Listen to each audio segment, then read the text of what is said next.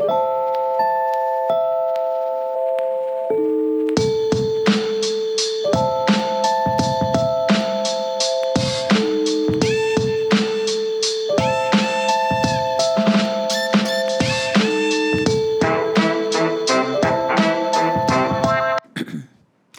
I'm Donna Otto, and this is Modern Homemakers. And I want to ask you do you like limitations? Long pause here. I'll ask it again. Do you like limitations? Okay, I'm going to I'm going to answer it from my position. Um, pretty much a resounding no. Pretty much a resounding no. I've been thinking about it a lot. And when I come to the resounding no, it's I don't like a limitation someone puts on me. I don't like limitations I try to put on others. And I don't like the resistance to limitations. Okay, so none of that, none of that is congruent. I just want you to know that none of that is congruent. But I have been facing so many um, examples and situations about limitations, limitations in our culture, limitations in the school systems, limitations in um, our country's statutes of limitations, limitations in our physicality, limitations in our physicality. We have literally gone to war over masks wearing or not wearing. Uh, and putting a mask on is a limitation. Now, I want you to know I am not going to touch any part of this upheaval that we are experiencing in our country that is rooted deeply and comes from so many sources that I wouldn't even begin to touch the sources.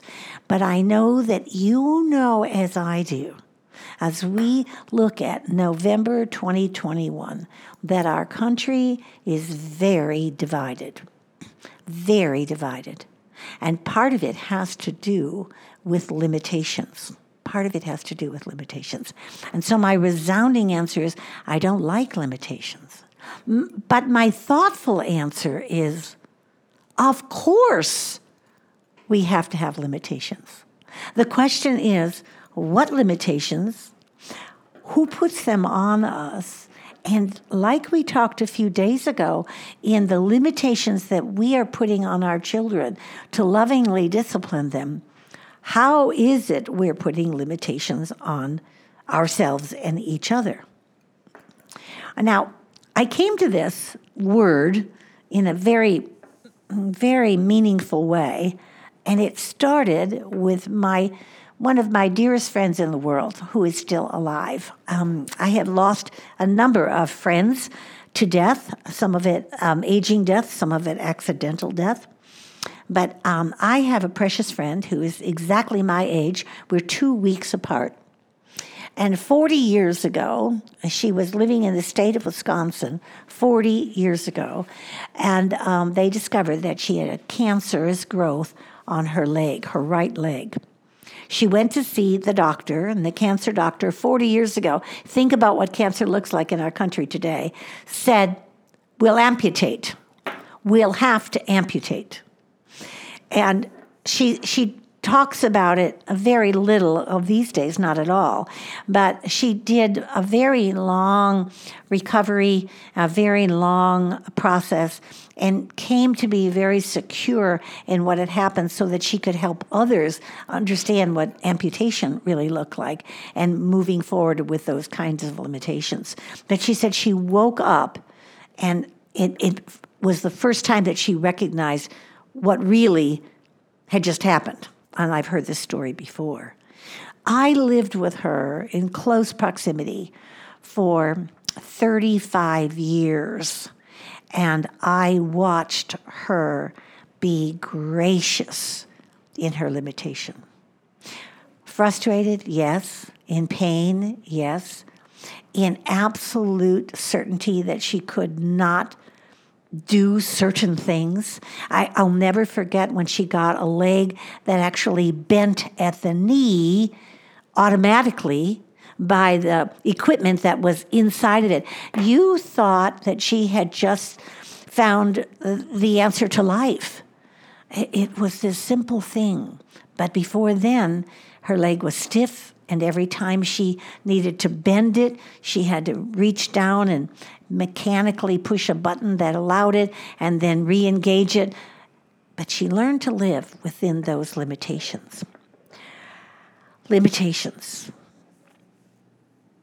There are other words for it, like boundaries, caps, restrictions, ceilings, confinements. But I think that the definition found in our good old Webster definition says it's the act of controlling the size or extent of something, the act of limiting something, something that controls how much of something else is possible or allowed. So I want to read to you a few verses from Eugene Peterson's The Message version of the Bible found in Luke chapter 4. Luke chapter 4, and there are about 12 verses I'm going to read. Now, Jesus, full of the Holy Spirit, left the Jordan, was led by the Spirit into the wild. For 40 days and nights he was tested by the devil. He ate nothing during those days, and when the time was up, he was hungry. The devil, playing on his hungry, gave the first test. Since you're God's son, command this stone to turn into a loaf of bread. And Jesus answered by quoting Deuteronomy It takes more than bread to really live. For the second test, he led him up and spread out the kingdoms of the earth on display all at once. And the devil said, They're yours in all their splendor to serve your pleasure. I am in charge of them all, and I can turn them over to whomever I wish. Worship me, and they're yours. The whole works. And Jesus refused again. Backing his refusal with Deuteronomy Worship the Lord your God, and only the Lord your God.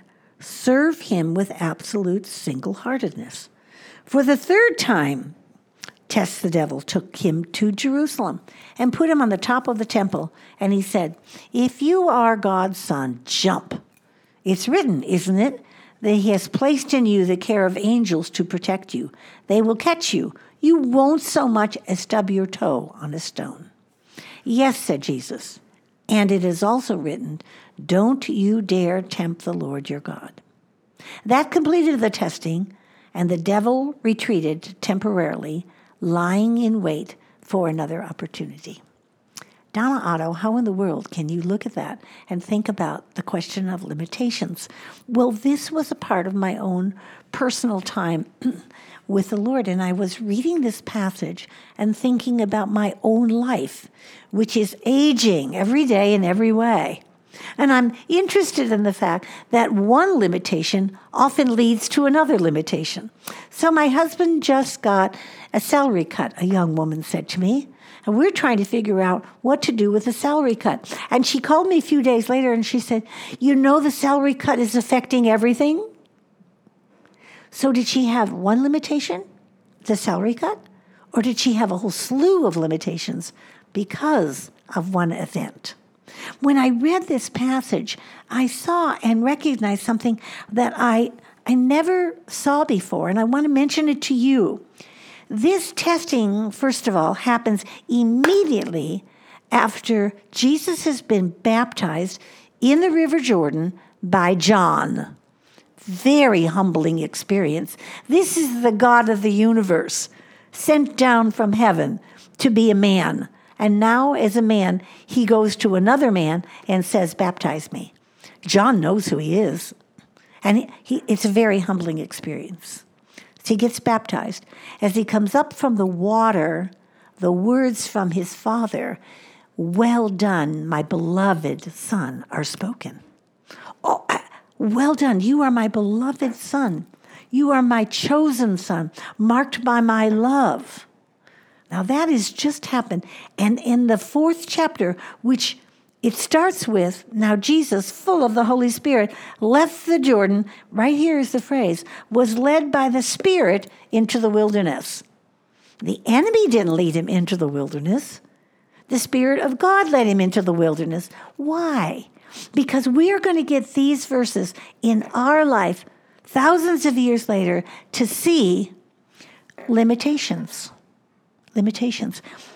Did the enemy, the devil, used in the message written by Eugene Peterson. I'm looking just for a moment to see what my new revised standard calls it. Does he say the devil? Does he use the word devil? Now, Fuller was led by the Spirit into the wilderness, okay, and was tempted by the devil. We, we try not to use that word because it's not a nice word, is it? Well, it isn't a nice word and it isn't a nice um, action, but the devil has been given worldly power. I want to say that again very slowly. He has power in this world. Never forget that. You love Christ. You follow after Jesus. You count on his protection and care for you. That is all true. But in this world, the enemy has power. And Christ tells us that that power in the world will not be over until Jesus comes again. That means that the devil has power in this world, and he had power in the world to offer these things to Jesus. And Jesus doesn't say, I'm God, let me show you, I have more power than you. What he says is, I know my limitation. I know my limitation. And what, what the devil was offering him was unlimited. Unlimited. You can have it all. He, he says, turn every stone into a loaf of bread, and you, you'll have more bread than you can even think about. And, and if you do this, you'll have that. And if you do this, you'll have that. But that had a limitation. And what Jesus says is no. No, because I understand it takes more than bread to really live. No, because I understand that worshiping the Lord my God is done with single heartedness, not with division. No, because I will not tempt the Lord my God. Jesus himself, human being, understood his limitation. I was just broken by it as I read it. I thought, so many ways that Jesus shows me how to live. I had a little surgery recently. Oh, nothing, nothing very serious. Great results, but it was a little surgery. And he sent me home to walk. Here's what he said nothing but necessary steps. necessary steps. What is a necessary step? Oh, to the table to eat? to the bathroom, perhaps? A limitation. What do we do when we are faced with a limitation? Physical, emotional, financial, spiritual? I'm asking you to consider that these limitations that we are given are to be received in the same way that Jesus received them from the enemy himself. The world tells us you have no limitations. Pump more iron, your body will be better. Work longer hours, you'll have more money in the bank. Have another injection, your face will still be young.